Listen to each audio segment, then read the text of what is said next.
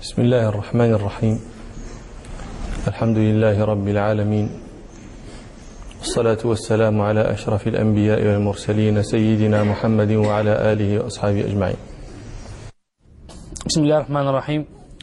قال عبيد الله بن يحيى رحمه الله وحدثني عن مالك عن هشام بن عروة عن أبيه عن عائشة زوج النبي صلى الله عليه وسلم أن رسول الله صلى الله عليه وسلم قال مروا أبا بكر فليصلي للناس. فقالت عائشة إن أبا بكر يا رسول الله إذا قام في مقامك لم يسمع الناس من البكاء. فمر عمر فليصلي للناس. قال مروا أبا بكر فليصلي للناس. قالت عائشة فقلت لحفصة قولي له إن أبا بكر إذا قام في مقامك لم يسمع الناس من البكاء. فمر عمر فليصلي للناس. ففعلت حفصة. فقال رسول الله صلى الله عليه وسلم إن كن لأنتن صواحب يوسف. مروا أبا بكر فليصلي للناس. فقالت حفصة لعائشة ما كنت لأصيب منك خيرا. قلنا بلغنا في الحديث إلى قوله صلى الله عليه وسلم إنكم إن كن لأنتن صواحب يوسف. وذكرنا بعض الأطراف من سيرة يوسف عليه السلام لنعلم ما هذا لنعلم هذا الذي أشار إليه رسول الله صلى الله عليه وسلم. وقد بلغنا في الحديث عن يوسف عليه السلام إلى أن طرحه إخوته في غيابة الجب. ورجعوا إلى أبيهم وفعلوا ما فعلوا مما ذكره القرآن الكريم وبيناه في المجلس الماضي. يوسف عليه السلام في الجب. في قعره في غياباته ينتظر موعود الله بالفرج. وجاء الفرج. جاءت قافلة.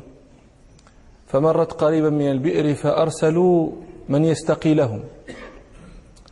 فذهب يستقي فلما أرسل الدلو تعلق فيه يوسف عليه السلام. فكان ينتظر ماء فإذا به بغلام وهو أعظم عائدة عليه من الماء. قال ربنا وجاءت سيارة قافلة. فأرسلوا والدهم هذا الذي يستقي لهم فأدلى دلوه. قال يا بشرى يا هذا غلام. لكن استبشاره بالغلام. لا من حيث كونه غلاما لكن من حيث ما سيجنيه إذا باعه. ولذلك قال وأسروه بضاعة. وأسروا في أنفسهم أن يجعلوه بضاعة فيبيعوه. وكانوا فيه من الزاهدين. وأسروه بضاعة والله عليم بما يعملون. وشروه بثمن بخس. شروه باعوه بثمن قليل.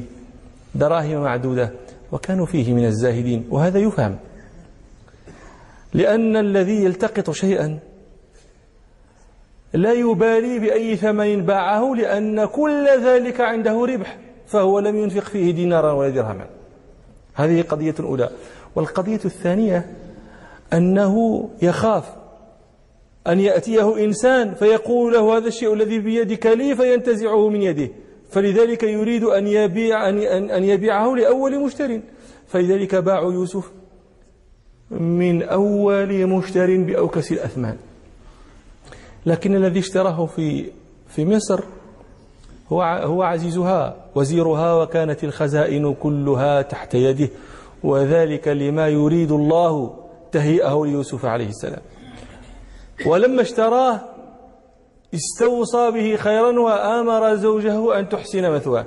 وقال الذي اشتراه من مصر لامرأته أكرمي مثواه. وأحسني مقامة أحسني منزلة عسى أن ينفعنا أو نتخذه ولدا. وكذلك مكنا ليوسف في الأرض. ولنعلمه من تأويل الأحاديث. والله غالب على أمره.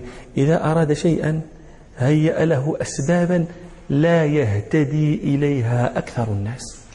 ولكن أكثر الناس لا يعلمون. ولما بلغ أشده واستوى آتيناه حكما وعلما وكذلك نجزي المحسنين. وراودته التي هو في بيتها. هذه محنة جديدة. يوسف عليه السلام يدخل محنة تلو محنة. لكن هذا كله كما ذكرت لكم. لما رتبه الله له مما لا يبلغه من أقصر طرق إلا بتلك المحن امرأة العزيز هذه إذا قيل امرأة العزيز امرأة عزيز مصر هذا يفهم منه النفوذ ويفهم منه الاقتدار ويفهم منه شدة البطش. ثم هي في تمام الجمال وفي كمال الغنى وفي المقام السامق ثم هي الراغبة الباذلة المتعرضة. راودته التي هو في بيتها عن نفسه وغلقت الأبواب عليها وعليه وصرحت بما لا يليق بمقامه ولا بحاله. قالت هيت لك هيت لك أسرع وأقبل لا تجئني على وجه البطء جئني على وجه السرعة هيت لك. وهذه هذا الحرف فيه قراءات. ولكن كلها تعود إلى اختلاف اللغة إلا في قراءته هئت لك. تهيأت لك. تهيأت لك. هيت لك. أسرع. قال معاذ الله. قال معاذ الله. أعوذ بالله. ألجأ إلى الله. أحتمي بالله من هذا الذي تسألينيه إنه ربي. الضمير يعود على الله تعالى على الله محتمل. إنه الله ربي أحسن إلي بحيث وضعني في بيت عزيز مصر فكيف أقابل إحسانه بهذه الفاحشة؟ إنه ربي أحسن إنه ربي أحسن مثواي. أو إنه ربي أي زوجك سيدي أحسن مثواي وقال لك أكرمي مثواي فكيف يحسن أن أقابل إحسانه إلي؟ بخيانة أهله. إنه ثم هذا ظلم والظالم لا يفلح إنه لا يفلح الظالمون. ولقد همت به وهم بها لولا أن رأى برهان ربه. هذه الآية الكريمة قد يفهم من ظاهرها أن يوسف عليه السلام هم بأن يفعل مع امرأة العزيز مثل ما همت هي أن تفعل معه. ولقد همت به وهم بها لولا أن رأى برهان ربه. وهذه هذا الموضع اختلفت فيه أقوال المفسرين اختلافا عظيما. وكثر فيه كلامهم وطالت ذيوله طولا. وحاصل كلامهم أن منهم طائفة وهم الأكثرون يقولون إن يوسف هم بها بمثل ما همت هي به منه. وطائفة قالت هم بها أولت هم بها فقالت هم بها أي تمناها زوجة له. وهذا بعيد. لما سيتلو. وهؤلاء الذين قالوا إن هذا الهم يعني على ظاهره وقد حصل منه الهم كما حصل منها هي اختلفوا في هذا البرهان. ولقد همت به وهم بها لولا أن رأى برهان ربه. ما هذا البرهان الذي رآه؟ فصرفه عن همه الذي هم به. قالوا رأى سورة يعقوب عليه السلام ينظر إليه وهو يعض على إصبعه. كأنه يقول ما هذا وقالت طائفة بل رأى يعقوب عليه السلام يقول له أبعد أن كنت طائرا تطير في السماء؟ تريد أن تسقط في الأرض. وقالت طائفة بل رأى صورة سيده العزيز وراء الباب. وقالت طائفة بل برهان هو أنه رأى في السقف مكتوبا قوله سبحانه آه، ولا تقربوا الزنا إنه كان فاحشة وساء سبيلا. وقيل غير هذا.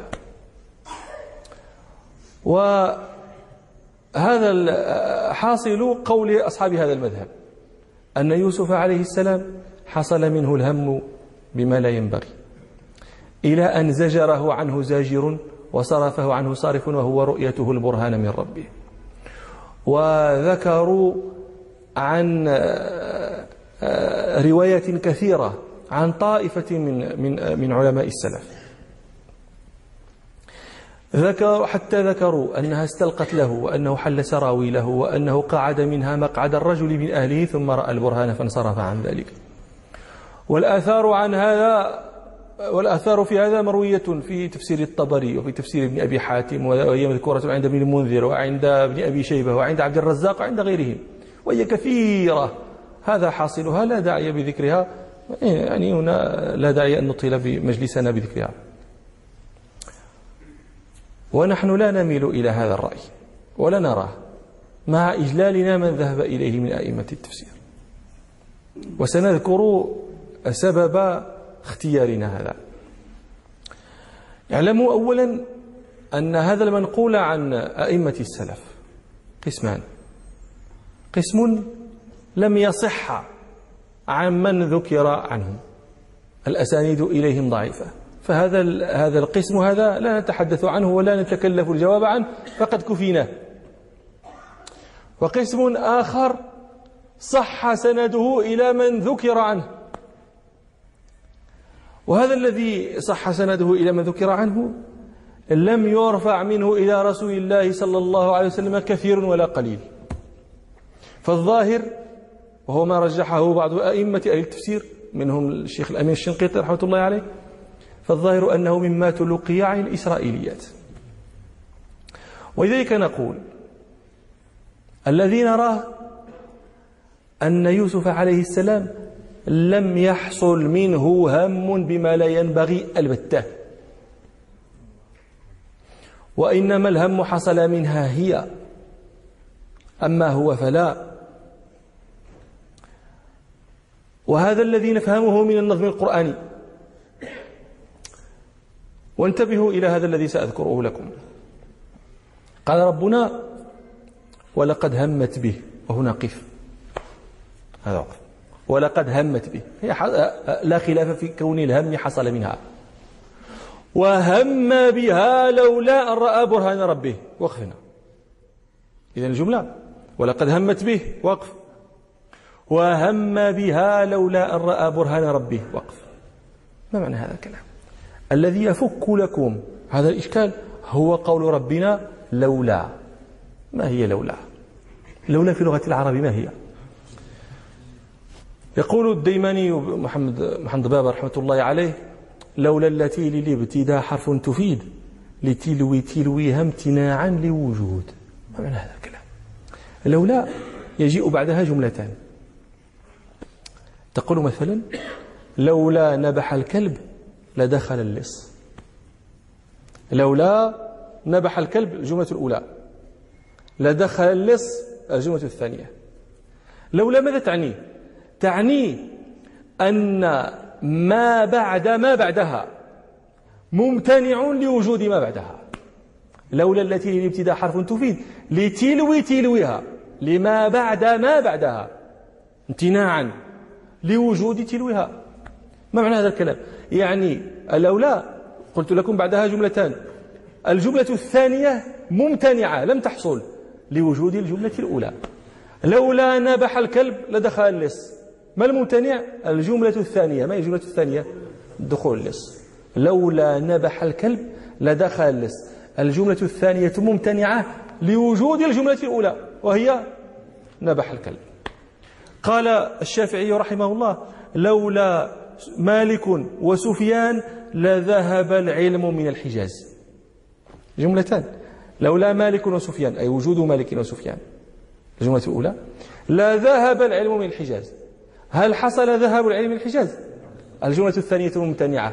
لماذا؟ لوجود الجملة الأولى وهي مالك وسفيان.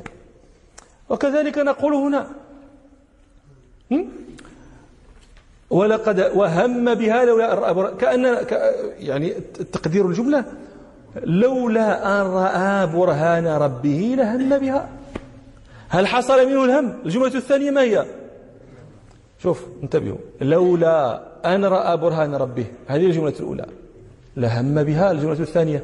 فالثانية ممتنعة لوجود الأولى. الهم لم يحصل لوجود رؤية البرهان. واضح هذا الكلام؟ إذا هذا الذي نفهمه من من من لغة القرآن من نظم القرآن. ولا يضرنا هنا ما اعترض به ابن جرير رحمه الله ولا ابن عطية رحمه الله ولا غيرهما من قولهم إن جواب لولا لا يتقدم لولا. يعني أنت يمكنك أن تقول لولا نبح الكلب لدخل اللص لكنك لا يمكن أن تقول دخل اللص لولا أن نبح الكلب. مفهوم؟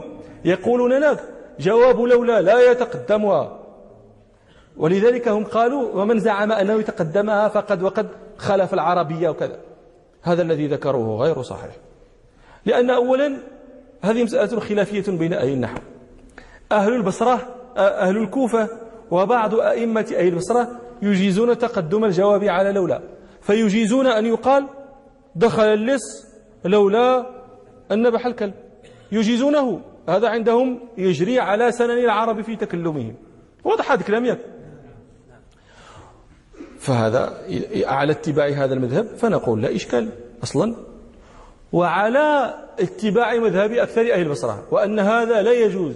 فإننا نقول الجواب مقدر. جواب لولا مقدر دل عليه ما قبله يعني على هذا القول فإننا نقول وهم بها لولا أن رأى برهان ربه لهم بها. مفهوم؟ جملة الجواب هي الثانية وهي مقدرة غير موجودة. نحن نقول ولولا وهم بها لولا أن رأى برهان ربه لا هم بها. هذا لا هم بها التي زدناها هي جواب لولا. كيف عرفناه كيف عرفنا أنه مقدر؟ دلت عليه الجملة التي قبل لولا. فما قبل لولا على هذا القول دليل الجواب وليس الجواب.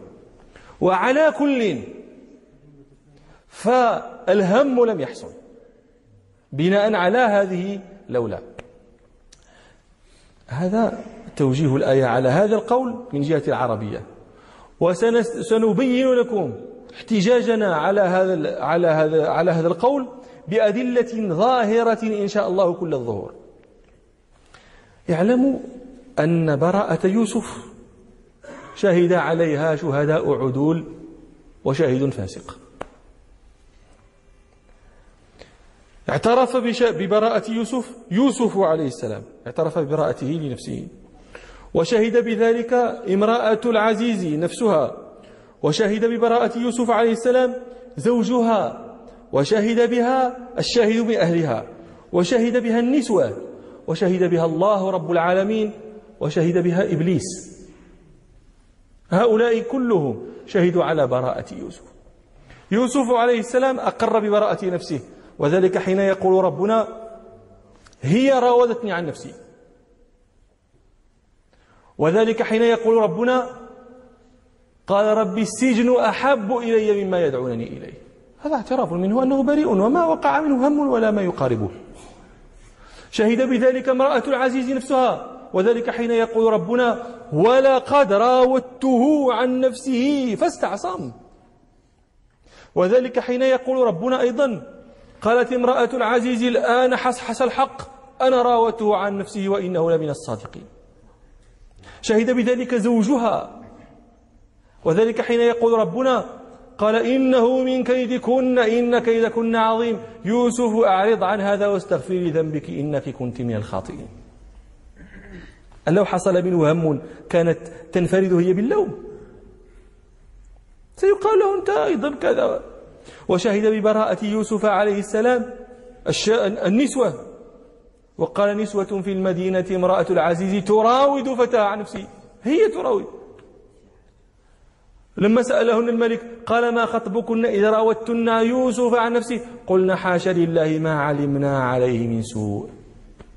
ولو كان هم لكان هذا سوءا. وشهد بذلك الشاهد من أهلها.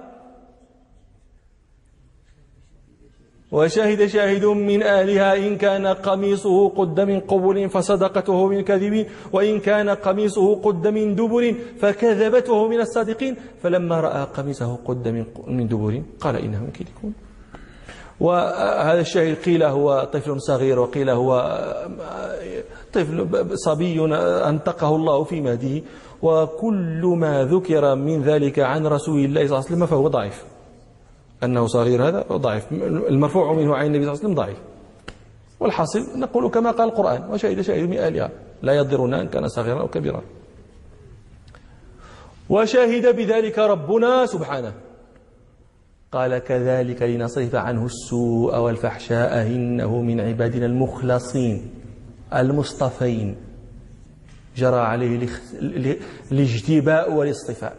فكيف يتطرق إلينا؟ وشهد بذلك إبليس. قال فبعزتك لأغوينهم أجمعين إلا عبادك منهم المخلصين.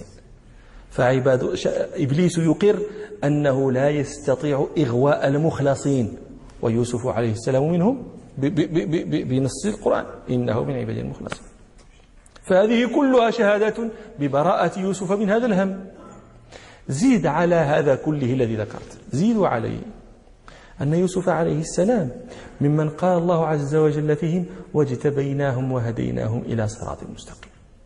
قال ربنا سبحانه قبل ذلك ووهبنا له إسحاق ويعقوب ووهبنا له إلى إبراهيم ووهبنا له إسحاق ويعقوب كلا هدينا ونوحا هدينا من قبل ومن ذريته داود وسليمان وأيوب ويوسف ويوسف وموسى وهارون وكذلك نجزي المحسنين وزكريا ويحيى وعيسى وإلياس كل من الصالحين وإسماعيل واليسع ويونس ولوطا وكلا فضلنا على العالمين ومن آبائهم وذريتهم وإخوانهم واجتبيناهم وهديناهم إلى صراط مستقيم. فيوسف منهم قيل فيهم اجتبيناهم وهديناهم.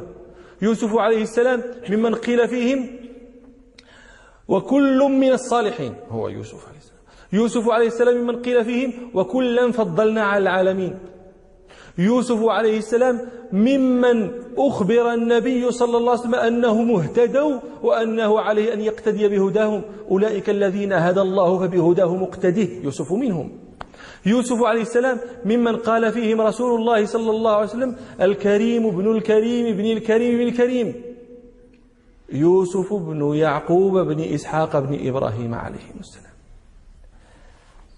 فأنا أسائلكم. من كانت هذه صفته؟ من كانت هذه حليته؟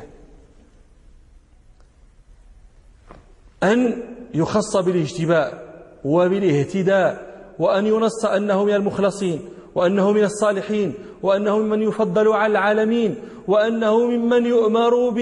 وأنه ممن أخبر بأنه من المهتدين وأن... وأنه على النبي صلى الله عليه وسلم أن يقتدي بهداه. كيف يسلب عنه هذه الحلى وهذه الصفات؟ كيف يسلب عنه هذا كله؟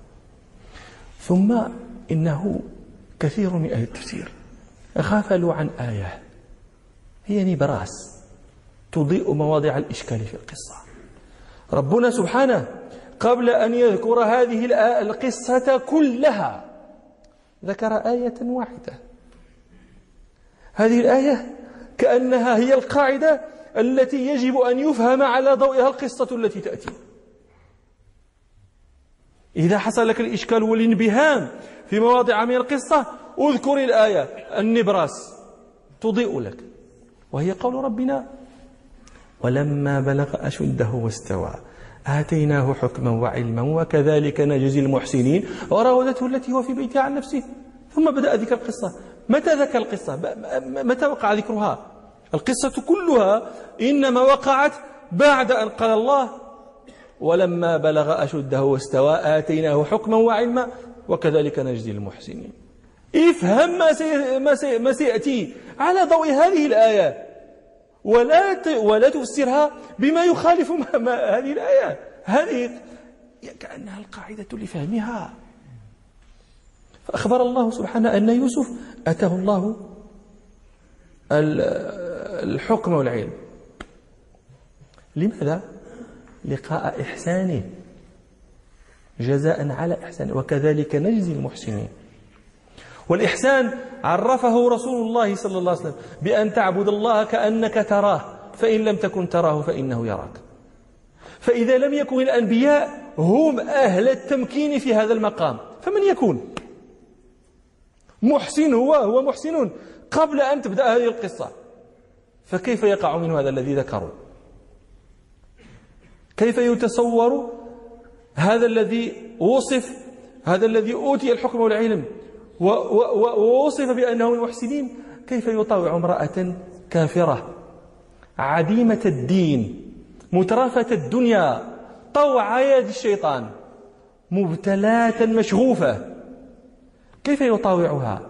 في بلوغ آرابها حتى ينتهي, ينتهي به الحال إلى ما ذكروه من حل السراويل والقعود بين الرجلين حتى يصرفه عنه الصارف ويزجره عنه الزاجر كيف يكون هذا؟ لمن وصف بهذه الصفات. ثم إن هذه القصة كلها تصيح. ليست تصرح بل تنادي بصون عرض يوسف عليه السلام. تنادي به. اقرأوا قول الله تعالى. وراودته. فنسب المراودة لها. ولم ينسب إلى يوسف مشاركة فيها. لا بقليل ولا بكثير. وراودته هي. قبل ما نوصل هذا الشيء. قد يقول من من من من ذكرنا من من أصحاب المذهب الآخر؟ قد يقولون. نحن عندما قلنا كيف يتصور أن أن يكون هذا الذي وصف رقي إلى مقامه الإحسان ووصف بأنه أوتي الحكمة والعلم وأنه وقع عليه الاجتباء والاصطفاء والاختيار. كيف ينزل عن هذا كله إلى أن يبلغ به الحال ما ذكروا؟ حاشا وكلا. والله لا يألف الشكل إلا شكله. الزانية لا ينكحها إلا زاني أو مشرك. الزاني لا ينكح إلا زانية أو مشركة. والزانية لا ينكحها إلا زاني أو مشرك. الخبيثات للخبيثين والخبيثون للخبيثات. والطيبات للطيبين والطيبون للطيبات. فلا يمكن أن من أوتي العلم والحكم ورقي مقام الإحسان أن يدخل في خسيس السقطات. ورذيل الصفات إنما يدخل في ذلك الجاهل المسلوب. قد يقول أصحاب المذهب الآخر نحن لم نزعم أن الأمر بلغ هذا الحد. والجواب أننا نعم نقول إنكم لا تزعمون أن الأمر بلغ إلى هذا الحد ولكنكم ذكرتم مقدمات خبيثة. وذكرتم مبادئ قبيحة. وذكرتم أكوانا محرمة. وذكرتم هتك أستار محترمة. هل يجوز إجابة المراودة؟ هل يجوز إعمال الخطى إلى ما ذكرتم؟ من حل السراويل والقعود في, في ذلك الموضع. هل يجوز هذا كله؟ ثم إنني قلت لكم إن القصة كلها بما ذكرها ربنا في, في كتابه مصرحة منادية صارخة بصون عرض يوسف عليه السلام. وراودته فنسب المراودة لها فقط. وغلقت الأبواب فنسب تغليق الأبواب عليه وعليها فقط لها هي فقط. ولم ينسب إلى يوسف عليه السلام قليلا ولا كثيرا. وقالت هيت لك ففضحت نفسها وخلعت عذارها وصرحت أشد التصريح لا, لا صراحة أبعد من هذا وأكثر من هذا. ومع ذلك ما الذي كان من يوسف؟ معاذ الله. بمجرد أن قالت هيت لك قال معاذ الله لم يذكر ربنا أنه تلكى ولا تباطأ ولا فكر ولا قال قد قد ترفض الشيء وقد ترده ولكن قد يجيء ردك بعد تردد. قد تقول قد أفعل أو لا واش ندير واش ما ندير هل أفعل لا هل أمتنع؟ ثم تقول لا أستغفر الله أمتنع. هذا ما وقع منه شيء من هذا أصلا وإنما بمجرد أن قالت هيتلك قال معاذ الله. فكيف يقع متى يقع الهم؟ هل يتصور أن يقع هم من مثل هذا؟ ثم أزيدكم شيئا أخيرا.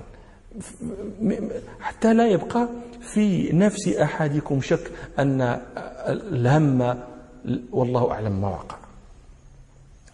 لو وقع شيء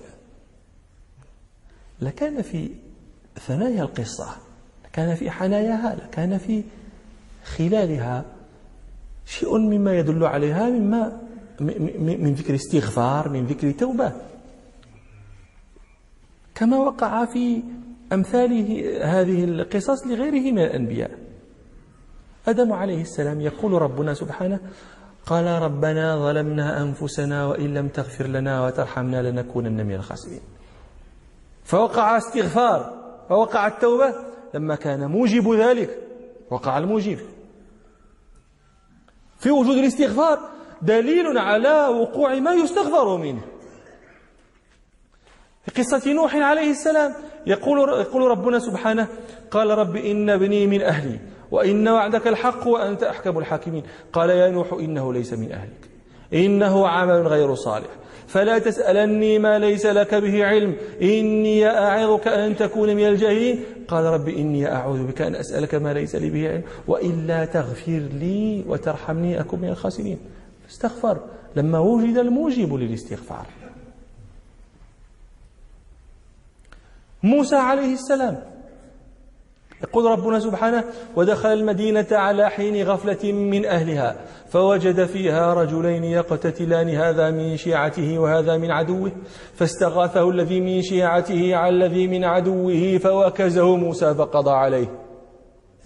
قال هذا من عمل الشيطان إنه عدو مضل مبين. قال رب إني ظلمت نفسي فاغفر لي فغفر له. هذا يعني لابد أن تجد في القصة ما يدل على وجود الاقتراف. لوجود الاستغفار والتوبة. يونس عليه السلام يقول ربنا سبحانه وذنون إذ ذهب مغاضبا فظن أن لن نقدر عليه فنادى في الظلمات أن لا إله إلا أنت سبحانك إني كنت من الظالمين. سليمان عليه السلام يقول ربنا سبحانه ولقد فتنا سليمان وألقينا على كرسيه جسدا ثم أناب. قال ربي اغفر لي. وهب لي ملكا لا ينبغي لأحد بعد. ربي اغفر لي. استغفر لما وجد موجب الاستغفار. أين في قصة يوسف مثل هذا؟ لا يوجد. ألو كان وقع هم؟ أما يعقوب واستغفار؟ من مثل من هو في مقام يوسف؟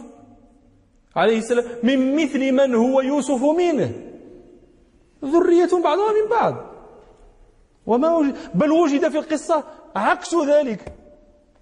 وقل ربنا كذلك لنصرف عنه السوء والفحشاء. إنه من عبادنا المخلصين. فهذا هذا حاصل القول في هذا المقام هذا.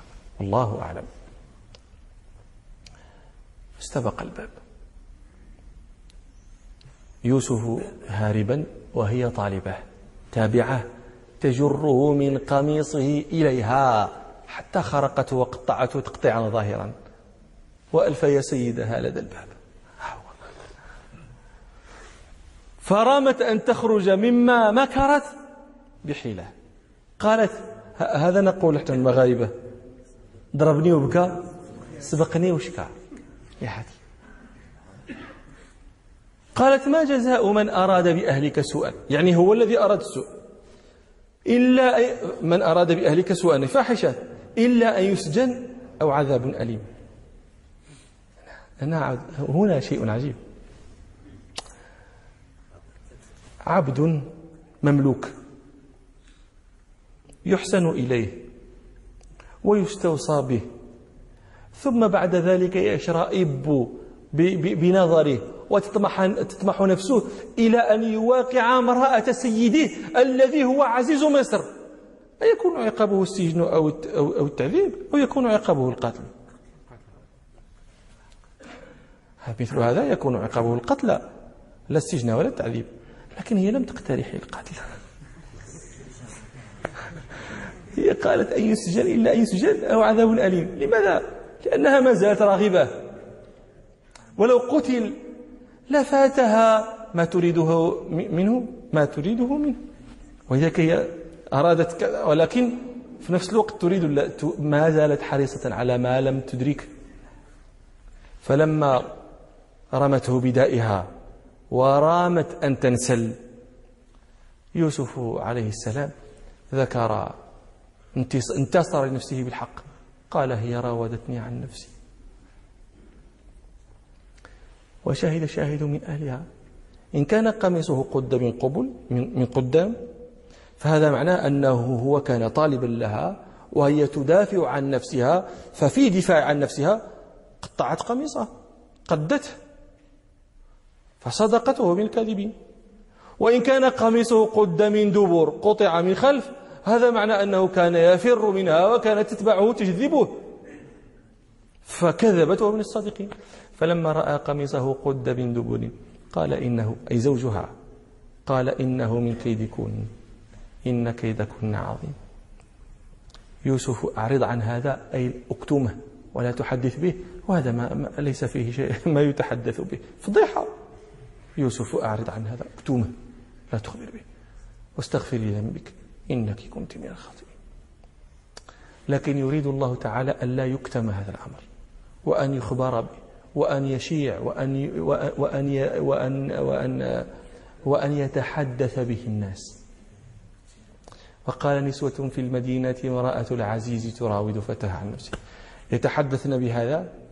يظهرن اللوم لها.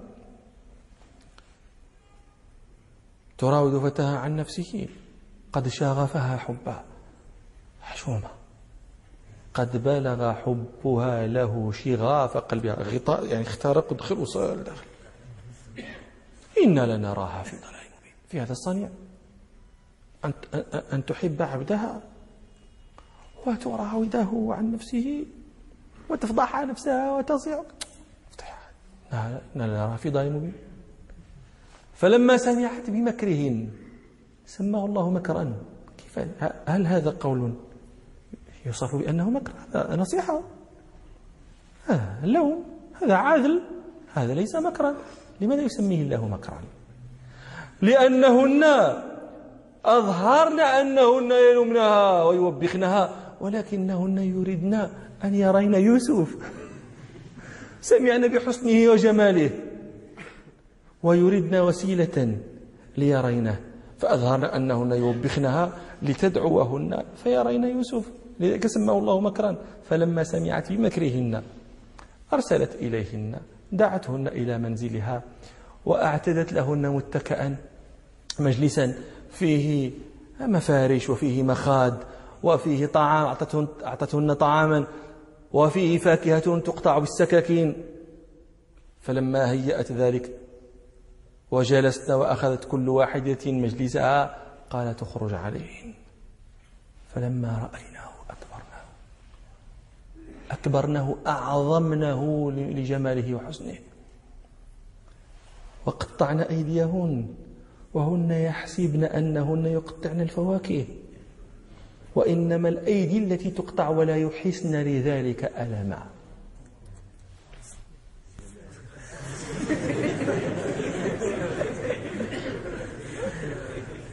وقلنا حاشا لله ما هذا وقلنا حاشا لله ما هذا بشرا؟ إن هذا إلا ملك كريم. فلا نلومك بعد اليوم. قالت فذلكن الذي لمتنني فيه. أنتن انظرن إلى ما فعلتن بأيديكن من نظرة واحدة. فكيف ألام أنا وأنا أعيش معه في بيت؟ قالت فذلكن الذي لمتنني فيه. ولقد راودته عن نفسه وأمرته بالفاحشة فاستعصم فامتنع. ولئن لم يفعل يعني ما زال متابع. ولئن لم يفعل ما آمره ليسجنن ولا يكون من الصاغرين. كما قال أولا معاذ الله قال هنا من غير تلكؤ ولا تريث قال رب السجن أحب إلي. إذا كان الخيار بين السجن وهذا الذي يدعونني إليه. يعني شوفوا الآن انتبه. أن الدعوة لم تصل الآن فقط من امرأة العزيز كلهن يدعينه. لم يقل رب السجن أحب إلي مما تدعوني هي إليه. مما يدعونني كلهن يدعونني إليه. وإلا تصرف عني كذا انت هذا أدب. شوف نبي. يتبرأ من حول نفسه. يا ربي لا حول لي. أنا ضايع أنا مهلوك. إلا أنت إذا أنت لم تصرف عني الكيد إذا أنت لم تلجئني إليك ولم تعذني بك أنا نمشي اليوم. فلا حول لي ولا طاقة لي. إنما الحول حولك أنت والقوة قوتك أنت فأنا أستعيذ بك وأنا ألجأ إليك. إلا تصرف عني كيدهن أصب إليهن وأكون من الجاهلين.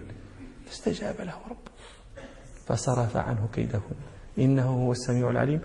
ثم بدا لهم للعزيز وامرأته من بعد ما رأوا بدا لهم من المصلحة. أن يسجنوه حتى حين. لأن الكلام ذاع في الناس وفشى فرأوا أن سجن يوسف أقطع لكلام الناس. لأن الناس ستقول هو فعلا راودها عن نفسها ولذلك حبسوه وسجنوه.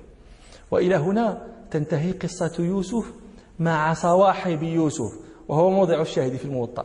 ونحن نقف هنا في قصة يوسف لعلنا نتمها إن شاء الله في موضع في مناسبة أخرى. فهمنا صنيع صواحب يوسف عليه السلام. فما وجه الشبه بينهن وبين عائشة وحفصة؟ عندما يقول النبي صلى الله عليه وسلم لعائشة وحفصة إن كن لأنتن صواحب يوسف. وجه الشبه. ما الذي يريده النبي صلى الله عليه وسلم؟ قال الأكثرون من الشراح وجه الشبه أن أنهن أن أنهما أن عائشة وحفصة تدعوان الرسول صلى الله عليه وسلم إلى الباطل وهو يدعوهما إلى الحق هو يدعوهما إلى أن يأمر أبا بكر أن يؤم للناس. وهما يصرفنه وهما تصرفانه عن هذا ويأمرانه ويعني يسألانه أن يأمر عمر بذلك. فكأنه هؤلاء الشراح يقولون كأن النبي صلى الله عليه وسلم يقول أنا أدعوكم إلى الحق وأنتما تدعوانني إلى الباطل. كما أن امرأة العزيز كانت تدعو يوسف عليه السلام إلى الباطل إلى المعصية وهو يدعوها إلى العصمة ولقد راودته عن نفسه فاستعصم. وهذا القول عندي مشكل. لماذا؟ لأن لو كان هذا القول هذا هو وجه الشبه لكان الذي يخاطب به عائشة فقط. ولا تخاطب به حفصة. لماذا ستخاطب بحفصة عائشة هي التي رامت أن تصرف الإمامة عن أبيها. أما حفصة فإنما قالت ما لقنت وليس مرادها مراد عائشة رضي الله عنها. فإذا الكلام حقيق بعائشة رضي الله عنها. فقط لأن هؤلاء يقولون إن هؤلاء الشراح الذين يذهبون هذا الرأي يقولون إن امرأة العزيز أظهرت أنها تدعو النسوة لإكرامهن ومرادها زيادة على ذلك أن يرين يوسف فيعذرنها في حبه. ونسوة والنسوة أظهرن أنهن يلومنها ومرادهن زيادة على ذلك أن تدعوهن لرؤية يوسف. وعائشة رضي الله عنها أظهرت أن أبا بكر رضي الله عنه إذا قرأ القرآن لم يملك دمعه ولم يسمع الناس من البكاء ومرادها زيادة على ذلك. ألا يتشاءم الناس بأول من يقوم في مقام أبيها كما ذكرت هي ذلك عن نفسها في الحديث المتفق عليه. فقد قلت لكم قد قالت هي لما قال لها النبي صلى الله عليه وسلم مروا هذا في رواية الصحيحين مروا أبا بكر فليصلي بالناس قالت يا رسول الله إن أبا بكر رجل رقيق إذا قرأ القرآن لا يملك دمعه. فلو أمرت غير أبي بكر قالت والله ما كان بي إلا كراهية أن يتشاءم الناس بأول من يقوم في مقام رسول الله صلى الله عليه وسلم. قالوا فهذا هو وجه الشبه. لكن هذا كما قلت لكم يشكل عليه هذا الذي ذكرت لكم. إذا كان هذا وجه الشبه يعني تري شيئا وتريد غيره. عائشة فعلت هذا. نعم. وحفصة لم تفعل. لماذا تدخل في الحديث؟ واضح. فلهذا لا أرانا هذا وجه الشبه. وقيل إن وجه الشبه هو المعاودة والإلحاح على تحصيل المراد. كما فعلت امرأة العزيز. تلح وغلقت وهي وثم أعادت ذلك مع مع النسوة هذا فقط ما ذكر لنا. وكذلك كذلك عائشة وحفصة ذكر النبي صلى الله عليه وسلم مروا أبي بكر فهي تعيد وألقت إلى حفصة أن تعيد أيضا. فهذه المعاوزة والإلحاح هي وجه الشبه في بين بين الزوجتين النبي صلى الله عليه وسلم وصواحب يوسف. وهذا القول عندي أسلم من الاعتراض.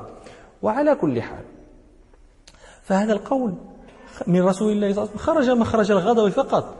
وليس هذا القول يعني حقيقة في حق عائشة وحفصة وإنما يعني خرج مخرج الغضب وإلا فهما من من فضليات النساء طيبات طاهرات رضي الله عنهن عنهما وعن غيرهما من أزواج النبي صلى الله عليه وسلم. وهذا كما يقول الرجل لابنه إذا فعل إذا رأى منه ما يغضبه يقول أنت شيطان.